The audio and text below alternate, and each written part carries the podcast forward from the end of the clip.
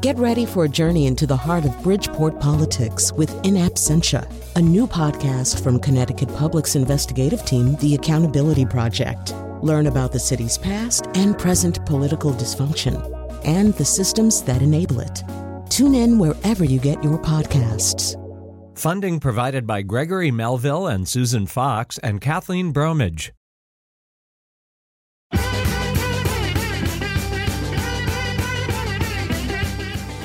That, of course, is the music of Sugar talking to you. And Sugar does talk to you, I'm convinced. Uh, as I was saying before, earlier, before the show went on the air. I mean, all over this building, all over buildings all across the country. Maybe kind of around, if you're listening live at 1 o'clock, um, maybe around this time of day, uh, maybe a little bit later in the afternoon, something goes off in your body, right? Or in, in your mind. You're not exactly sure, but there's something that's telling you that you want sugar. You crave sugar. You have to have sugar. Um, and, and many things are calling to you. Yeah, it's sort of your body telling your mind to want something. Uh, but all kinds of things are talking through that experience, including uh, an entire industry, uh, which you'll be hearing about, is talking to you at that moment. Uh, an entire history is talking to you at that moment. A history that stre- stretches across time into prehistory, uh, a history that uh, has, as part of its critical moments, the development of some of the worst evils of the plantation system because of certain necessities associated with this specific crop. We're going to try to talk about all of that today. But, um, you know, from the time you were a child, sugar was talking to you. And here's how sugar sounded. Take it from Carinkles. That's me. The best breakfast under the big top is Post Sugar Rice Carinkles. Each grain of rice in Sugar Rice Carinkles is carinkled with honey and sugar. It's so good, I carinkle every time I eat it. Honey and sugar make it different and wonderful. A circus of fun to eat. So you crinkle on down to the store for Post Sugar Rice Carinkles, the greatest cereal treat on earth. All right, and thus was a, a relationship forged. Uh, you were a child uh, you learned to love it and to ask for it. We're going to talk about that here at the beginning um, with Gary Taubes, investigative science and health journalist and the author of The Case Against Sugar Why We Get Fat and What to Do About It, and with Dr. Kathleen Desmaisons, uh, expert in chemical dependency treatment and author of uh, quite a few books uh, on this subject. Most famously, I'm sure, is Potatoes Not Prozac Solutions for Sugar Sensitivity. But she's got a bunch of them. Uh, you can look on her website. We'll post to her website on our website. Um, so um, Dr. Kathleen Desmaisons, let's begin with you. So maybe you could just very quickly describe what's happening at three o'clock in the afternoon when suddenly I really feel like I need some M and M's. Is it the same as wanting some other kind of food, or is it more similar to wanting a glass of wine at the end of the day or wanting a cigarette if you're a smoker? I think it's more similar to uh, wanting wine at the end of the day. It's basically neurochemical. And what happens is there are places in your brain that respond to sugar uh, just the way you would respond to an opioid drug or to alcohol. And when your body is expecting that sugar hit at one o'clock, then everything turns on, wakes up, and says, okay, time for it now, go get it. And what's interesting, uh, Colin, is that some people are not wired that way. So that it really is the people who are wired for it who respond that way. So some people like they'll look at a cookie and say, oh, "I'm not hungry," mm-hmm. and which is surprising to me, of course. But people who are wired for it, what I call sugar sensitivity, same time every day, if they walk in and there's a chocolate chip cookie, that's all they'll be thinking about until they're able to eat it.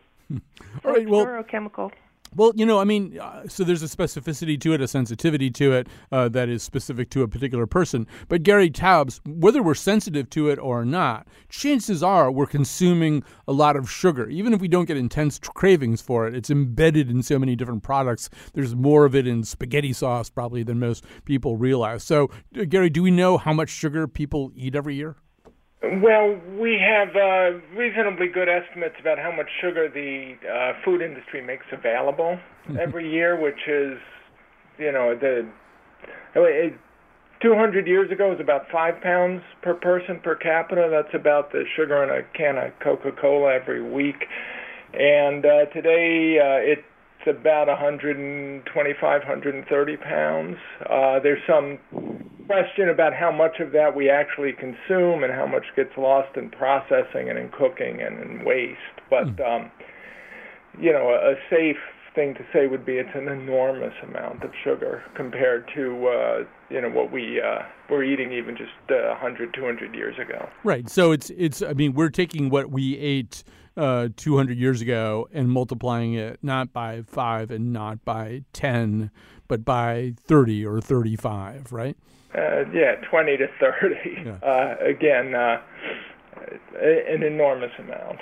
So, um, Kathleen, uh, if you were going to, if I put you in charge of the Food and Drug Administration or whoever is in charge of such things, and I said, you know what, you can write a, you know, a, a, a 30 word label that'll go on the side of products that have a lot of sugar in them. The way there's a label on, on the side of certain other products, and the way there's a label on the side uh, of cigarettes. And you can warn people uh, any way that you want to warn them. Kathleen, what would you say in that label? Well, that's a really interesting question. the, the first thing that comes to my mind, and this will make you laugh, is that a label won't stop a person who is addicted to sugar. Right. Because the definition the definition of addiction is using it even though it's bad for you. Mm-hmm. So that to me that's a way of it, it's a, it's more of the just say no. Uh, I think that the general public knows that sugar is bad, and I think that that has significantly changed in the last, particularly the last five years. That people know it, and the gap between the knowing and the being able to go off of it, to me, is where the issue is. And a, a label wouldn't do that. That's a process that does that, that allows people to go from craving it, needing it, wanting it, to actually not having it. And I think that's where we are culturally now is that gap rather than telling people to say no. We've been telling people to say no about drugs for 50 years at least. I I can remember red flags on on streetlights 40 years ago saying just say no and it doesn't do it. So well, and Gary Taubes, I'm wondering whether people know the. They probably do know sugar's not great for them, but do they know the full range of the problem? I mean, for example, you know, I, I know that sugar will contribute to weight gain, and I know that there's some, uh, obviously, some risk of diabetes. But, uh, you know, there's some other very probable risks that you talk about in your book, and they include heart disease and hypertension and certain kinds of cancer and, and maybe even Alzheimer's disease. Gary Taubes, I'm, I'm thinking people don't necessarily know that whole range. Uh, no, not at all. But neither does the research community, arguably, or the medical community, and uh, that's why this is such a hot and controversial subject. Uh, up until, as Kathleen said, up until five years ago, the general message about sugar is just avoid too much of it. Excuse me. So, you know, people thought, okay, if I'm drinking uh, three sugary beverages, three Coca-Colas a day, I, I, I'll drink one and I'm going to be fine. Or if I uh, you know, I could always, if I'm getting heavier, I could exercise more and I'll be fine. That was a message that the, the beverage industry has been broadcast. You know, one of the reasons they use athletes to advertise uh, sugary beverages is because the athletes look like they're in terrific shape, and if they're drinking them, clearly we can drink them. So there's been a lot of mixed messages on this. But as far as the science goes, the conventional thinking among nutritionists and obesity and diabetes researchers has always been that a calorie is a calorie and that there's nothing unique about sugar other than that uh, it doesn't have a lot of vitamins, it doesn't have any vitamins and minerals or protein or fiber attached, so it's empty calories and we consume too much of it. The argument I'm making in my book and other researchers have made, most notably Robert Lustig, a, a pediatric endocrinologist out here at the University of California, San Francisco, is that because of the chemical uh, components of sugar, that uh, it's a unique, the only other than sodium. Salt it's the only pure chemical we consume, and it happens to have a structure that makes it different from all the other carbohydrates we consume. And this happens, unfortunately, to make it uniquely toxic. And if it is, and it's you know open to question, then it causes not just obesity and diabetes, but on some level all the diseases that associate with obesity and diabetes, um, which include heart disease and cerebrovascular disease, stroke and gout and cancer and neurodegenerative diseases like Alzheimer's. So th- those are well. Let me go back to you, Kathleen, because this sort of leads me to another question, which is okay. So Kathleen, I have a great physician. He's been my physician for decades. I wouldn't trade him for any physician on earth. Um, I mean, I just had my physical recently, and as he always does, he'll ask me about alcohol consumption. He'll ask me. He already knows I don't smoke, but typically a nurse or somebody will ask you if you smoke, uh, if what kinds of drugs that you're, you're using that aren't prescription drugs. I mean, all those kinds of questions. No physician ever in my life, and I'm 63, has ever asked me how much sugar I'm consuming every day. Um, although listening to Gary, it would sound like maybe that would be a pretty good question to ask. Ask. So, Kathleen, why is that? Why doesn't my doctor say, "Hey, by the way, how much sugar do you do you eat every day? Because generally speaking, well, first of all, doctors are not trained in nutrition, and I think that the doctors don't take it seriously. It's like sugar is, you know, sugar. It's it's not a big deal. The the fascinating thing is that when I'm talking to the people, so these are not the researchers, not the physicians, the people know because I hear all day long, every day, from all over the world, people who come and say, My life is out of control, and they're not describing diseases. They're not thinking about diabetes or heart disease. They're thinking about the fact that they're depressed, they have mood swings, and they can't control it. They don't know what to do, they don't know how to get off of it. So then I'm looking at the other end of the continuum, which is all of those things happen. All that, that Gary has mastery of of the the physiological effects. I'm looking at the basically the effects of addiction and what happens to people's lives, and that every single person I've ever worked with, except the ones who the doctors who have read Potatoes Not Prozac, say the same thing. The doctor just doesn't take me seriously or only looks at the fact that I'm overweight and just sees me as a fat person and doesn't doesn't know anything about what's really going on for me and they come and learn about the power of sugar and you know the other things that are connected to that. So it's in in my mind we don't just take the sugar out. What we have to do is go behind that and correct the brain chemistry that makes us vulnerable to it. So a person who doesn't have that brain chemistry you tell them to don't have sugar because they're pre-diabetic they won't. They'll stop having sugar. You tell a person who has that brain chemistry and they can't stop, and then they feel inadequate and hopeless and more out of control because they know it's not good for them and they don't know what to do. All right, so there's, I mean, another reason maybe for the state of thinking or not thinking about sugar, and it's very well spelled out in your book, Gary Taubes, is that the sugar industry has a burning interest in having us not know some of the stuff that we're talking about today. We're going to play a little montage of Andrew Briscoe. I sound like Ed Sullivan all of a sudden. We're going to play a little montage of Andrew Briscoe, former president and chief executive officer of the Sugar Association. Uh, well, let's just hear what he has to say.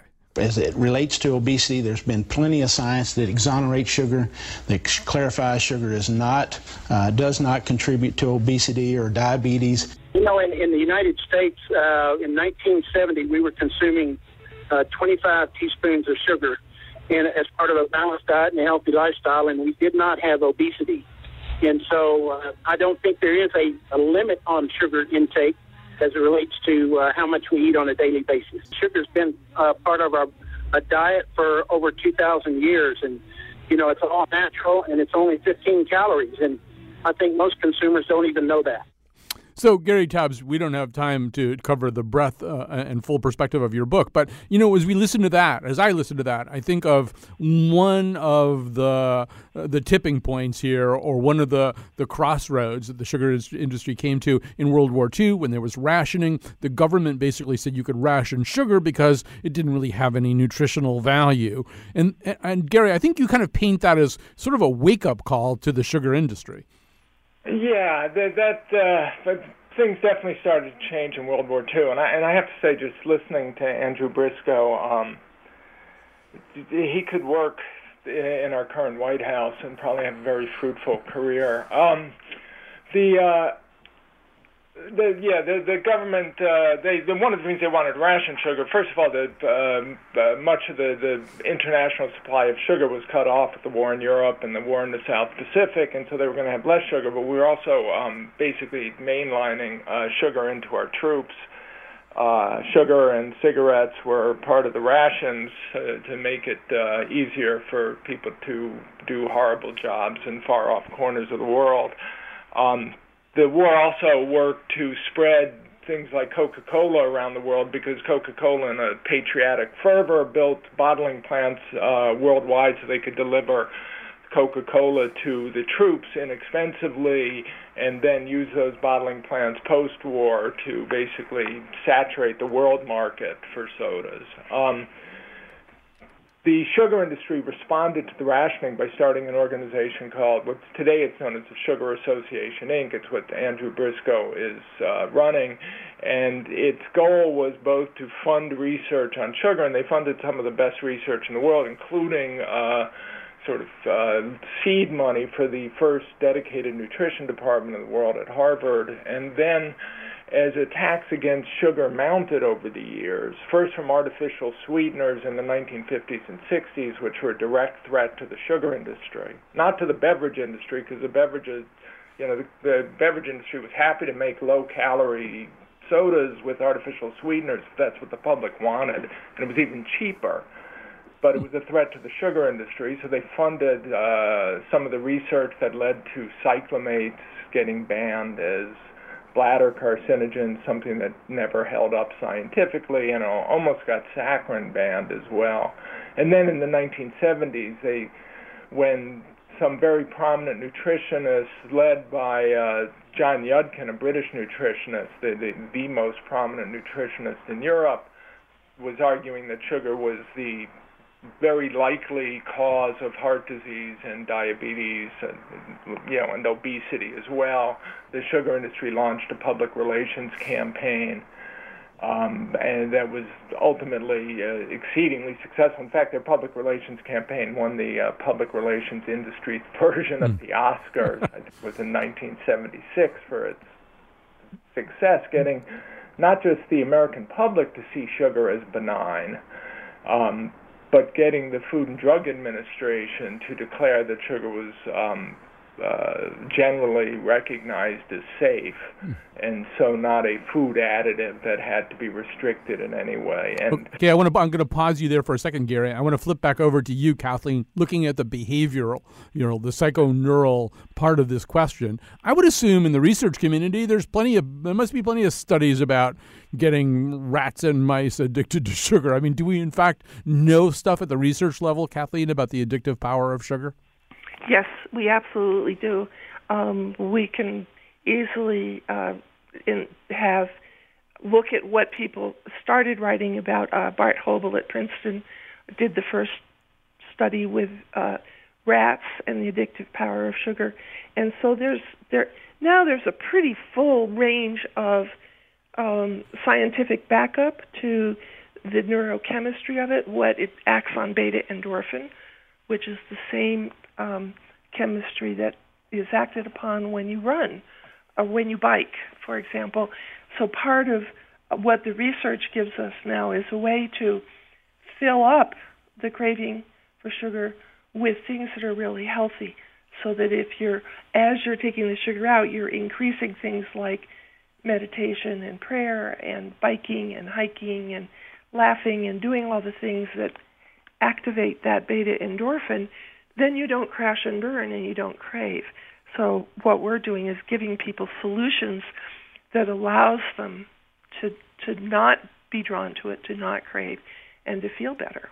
So, um, Gary, I want to go back to what you were talking about. And so the, the sugar industry uh, in terms of mm, inhibiting the public perception uh, of the direct or probable relationship between sugar and, and some pretty horrific uh, human diseases. Uh, you know, there, there were sort of two kinds of things that happened. One of them I think you could call dumb luck, and that would be, for example, uh, the, the, scientific research into saturated fat and, and the uh, the perception that spread like wildfire across the country that at least in terms of heart disease, saturated fat was criminal numero uno and probably cr- criminal one through ten, right? Uh, yeah, uh, ten, and certainly, yeah. Well, so this is what um, they, they, they you could say they got lucky. The um, or uh, all my books are in some sense uh, an indictment of the nutrition obesity research communities as well. The conventional wisdom in obesity since 1900s is that it's a energy balance disease caused by eating more calories than we expend. I mean, it's in this incredibly simplistic, medically naive hypothesis that's still the conventional wisdom today. And if uh, obesity is caused by eating too many calories, then it, the only way foods impact our health is through their our weight is through their caloric content. And if so, there's nothing unique about sugar. That's why Andrew Briscoe made that statement. It's only 15 calories, by which he means four grams of sugar, only 15 calories. Um, so that's one of the problems. And the second problem was this idea that saturated fat caused heart disease. And these, so you had two competing scientific notions in the 1960s, 70s. One that saturated fat causes heart disease, and because obese people are at higher risk of having heart disease than lean people, you can't blame obesity on something entirely different. So the idea was we also get fat because we eat too many of the dense calories of fat. And then you had this mostly British hypothesis that the problem was sugar and maybe sugar and white flour, and that was causing obesity and diabetes and heart disease. And the American hypothesis won. So by the 1980s, the, the series of massive government reports launched this uh, low fat diet experiment that we've been on since then. And we've been told that a healthy diet is a diet low in fat, low in saturated fat, and also low in salt but nobody ever said a healthy diet is a diet that's low or very low in sugar. The advice for sugar was avoid eating too much of it. All right. So, Gary, the other thing we have to say is that, uh, because particularly because of documents that surfaced quite recently, we know that occasionally our friends at the Sugar Research Foundation would put their thumb on the scales, so to speak. You should pardon the joke. Um, and, and in other words, they paid, in one case, three Harvard scientists to to publish different findings, right? Well, they paid, yeah, and they they paid those same Harvard scientists. The most prominent is Fred Stare, who was the founder and head of the Harvard nutrition department, and a very charismatic and and charming man. But um, and I actually I, I personally funded to have those documents uh, photocopied from the archives. So I, I this is a subject I'm, cl- I'm very close to, but what they were doing was paying these researchers to prom- prominently write what they believed to be true. So they weren't paying these people to say sugar's harmless, fat is a killer, and these people weren't taking the money because they wanted to buy a fancier car, put their kids through college. These guys really believed this deep in their heart that sugar was harmless, saturated fat's the problem, and the sugar industry just had to pay these nutritionists, and they did it again in the 1990s, Fred, uh, 1970s. Fred Stare was hired to put together this 120 odd page uh, document with you know nine leading authorities claiming that fat is the problem, sugar is benign. Um, because that's what Stare believed. That's what these Harvard people believed. And if this scientists, if these researchers had done their job right, it would have been um, much harder for the sugar industry to to get that message out there that we could eat as much sugar as we want, that they every processed food in the supermarket could put sugar in it.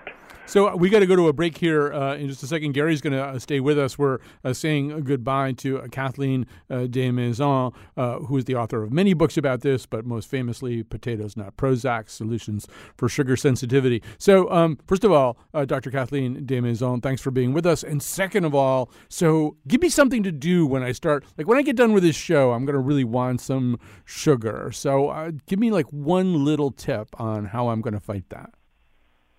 I'd go and have it. what? I would. I I think it's a process. If you just stop, if you try to stop cold turkey, yeah. you're going to screw your brain up. Yeah. And that if you work on how what what you would like to have that's less intense than the sugar you usually go and get. Yeah. Um, you can have have some fruit and something with it so that you're not blasting yourself with a big neurological hit. All right. That first part wasn't the answer I expected you to give, but the second part makes total sense to me. All right, thanks so much for joining us today. We're going to take a break. We're going to come back. We're going to walk you through more of the really fascinating history of this, which, perhaps unsurprisingly, is essentially the history of civilization. Sugar.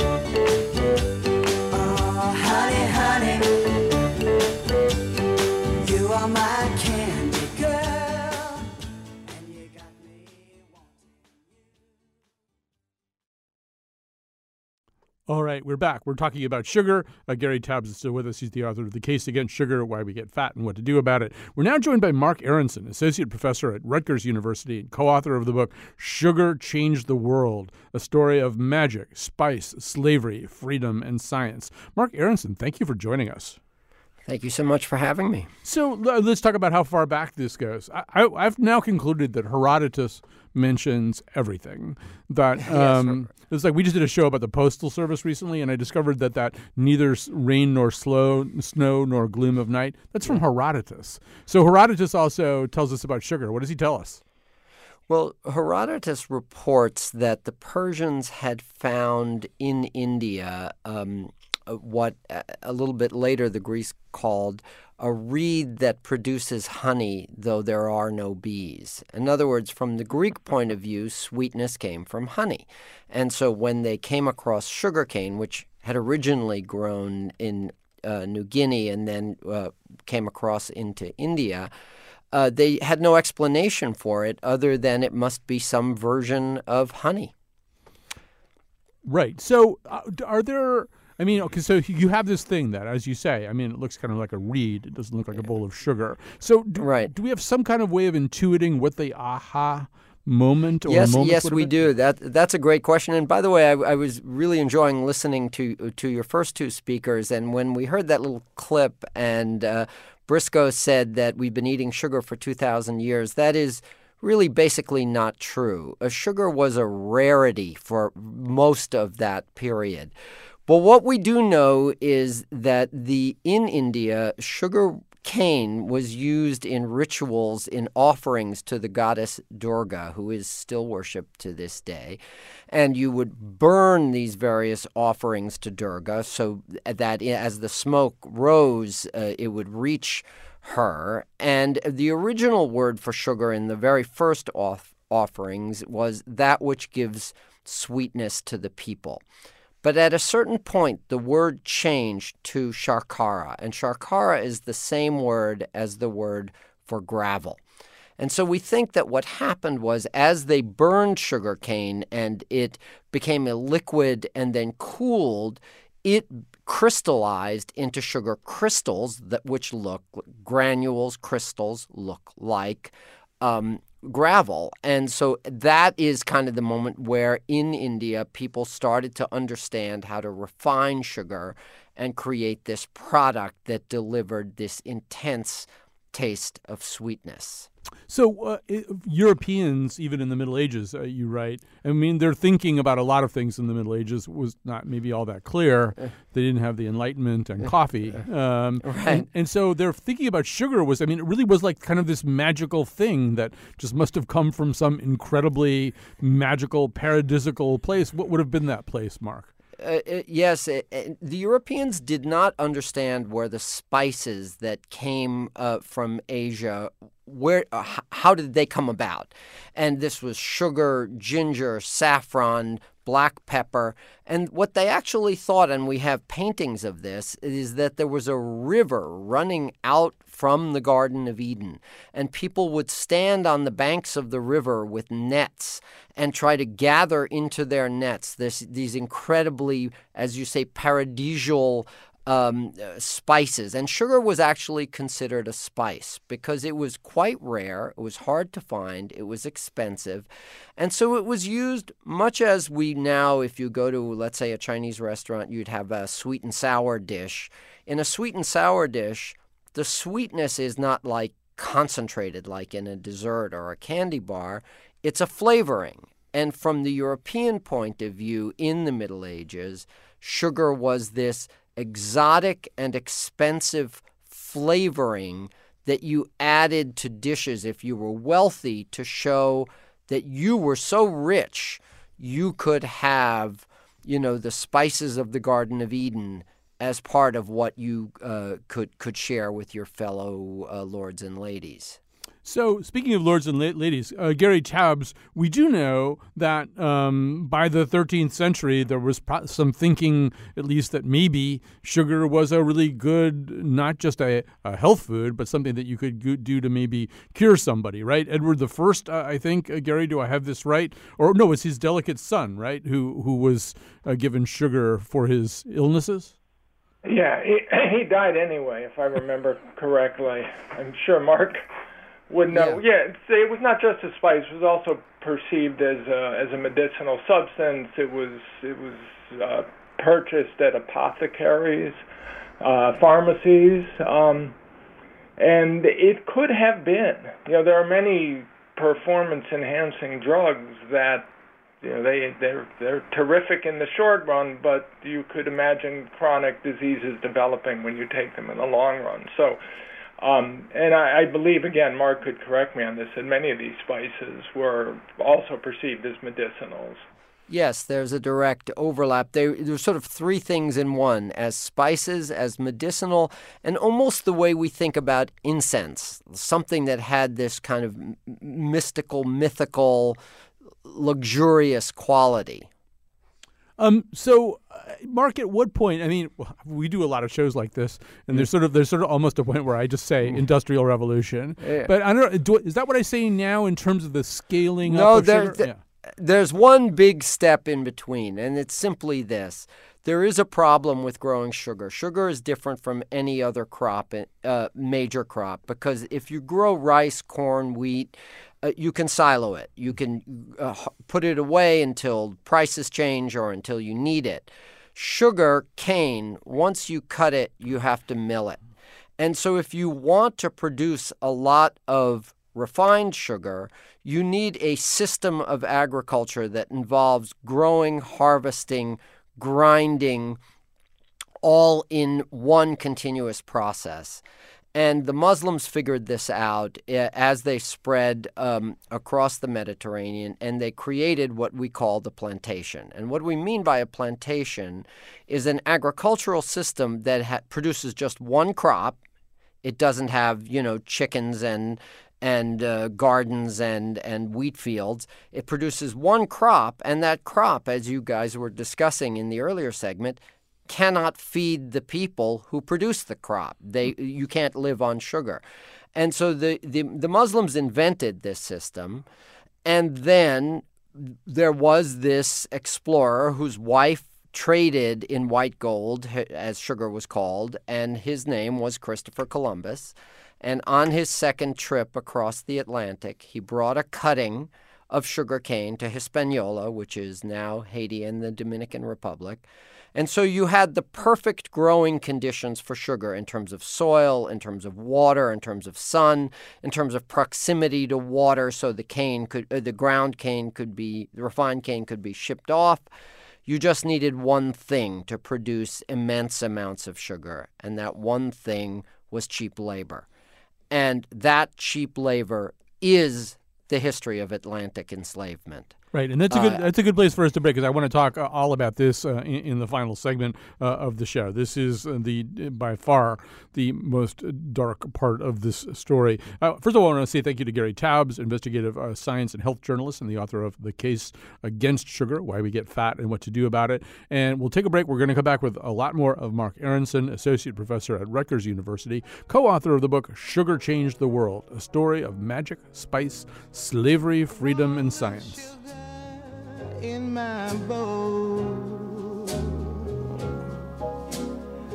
I want a little sweetness down in my soul.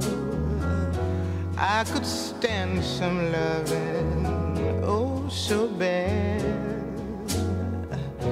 I feel so funny.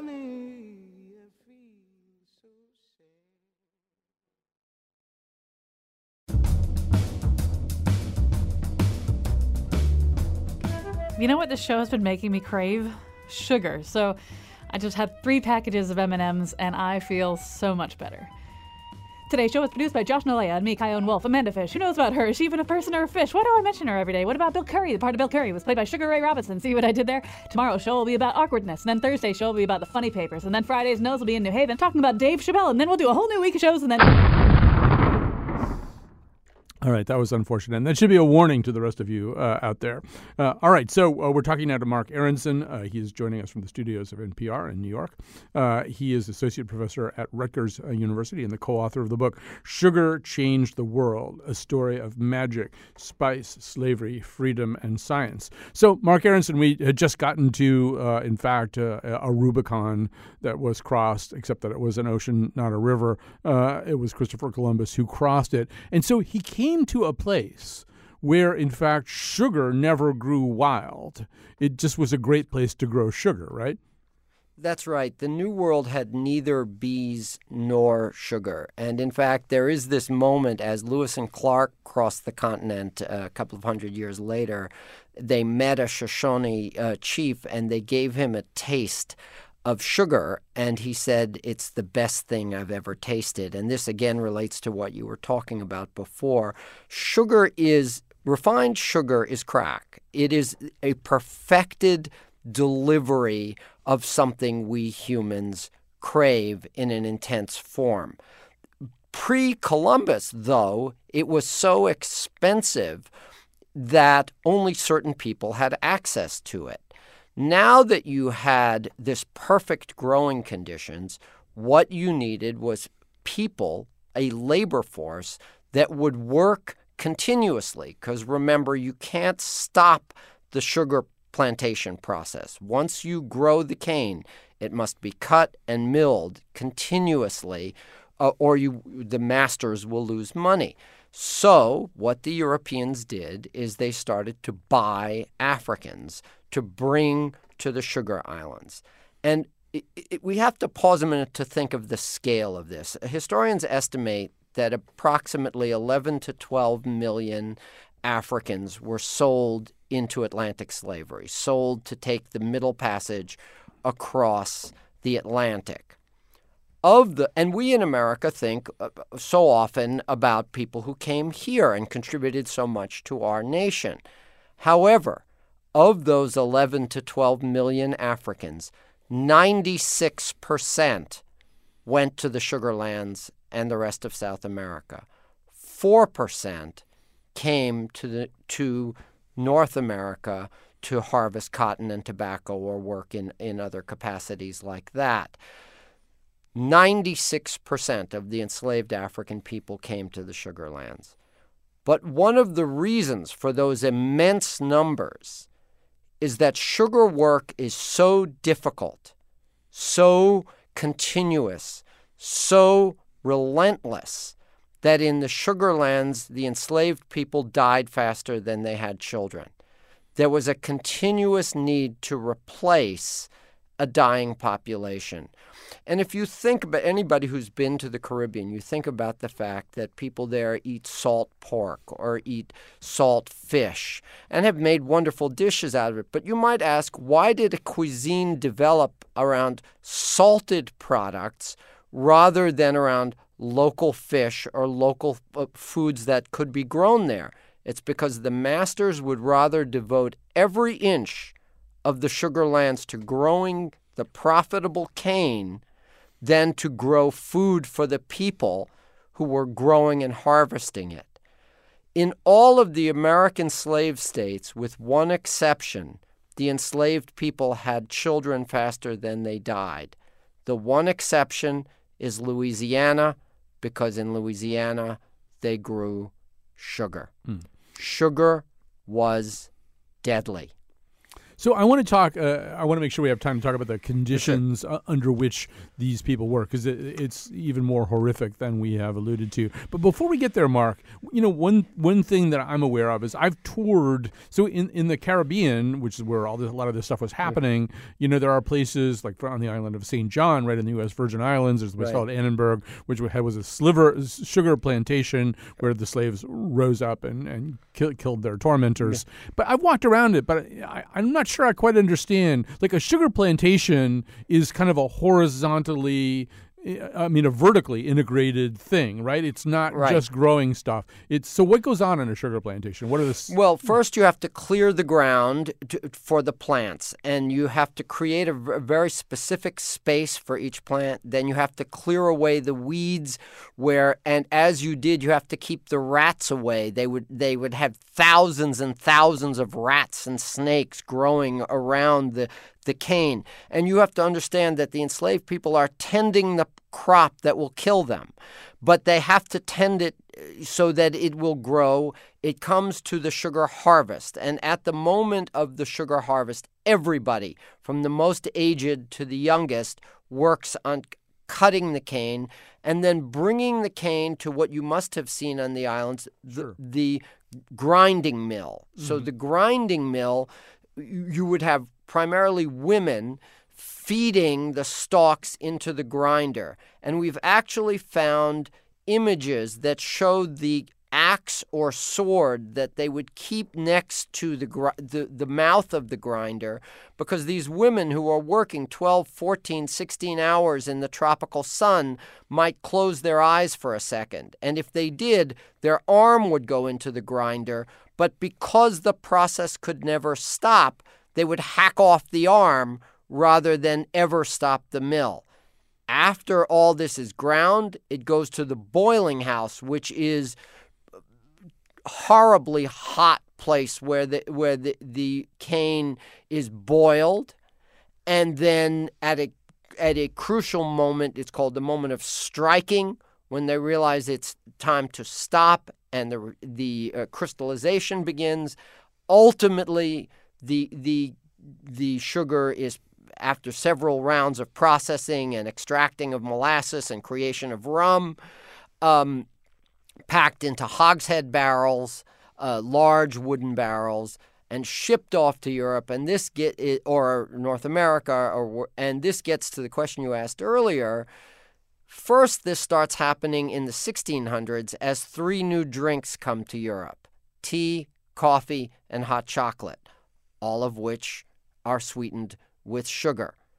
By the 1800s, you have in England people who no longer work in farms or little shops where you might grow your own food or take a lengthy lunch break. They're working in industrial mills, eight, ten hours on the mill. How are you going to get through your day as a person working in, in one of these dark satanic mills sugar, tea, cookies. So, back to the discussion that you were having in the first half of the show, this is when the human neurology is changing because now people are depending on that jolt to get through this day of constant labor in the industrial mills. Now, the cheap sugar created by the enslaved Africans feeds the people who are who are working their tireless days in the mills. Right. So let's go back to the picture that you were uh, painting before, because so I mean, the one group of people who don't have access to even that kind of thinking are these slaves, who particularly these slaves who are working uh, on these mashers and, and grinders, and, and, if they're exhausted and they fall asleep, as you say, there's a sword there to cut off their arms, rather than uh, if their arms were to get caught uh, in the mechanism, rather than stop what you're doing. Um, so what do we know? Like, that's the first time I ever heard that story, and I'm 63 years old. What do we know more of? If 96% of the slaves in the New World were trapped in this particular hell, as opposed to the different hells of tobacco and cotton, why don't I know those stories better? Yes, that's a great question. Well, in the United States, during the 30s, the WPA sent people out to gather the slave narratives, which, however imperfect, were the recollections of people in their 70s and 80s who had grown up under enslavement. That never happened in the Caribbean. And that's partially because those nations achieved their freedom from their European uh, colonial masters in the 1960s, whereas in the English world, slavery was abolished in 1838. We're in an anniversary year, actually. So there was just no one alive to gather those stories. The one thing we do have that came out of the sugar plantations is music and dance. So, for example, if anyone knows Puerto Rican bomba and plena, those musical styles came directly out of the sugar plantations in, in Puerto Rico. They have very African rhythms.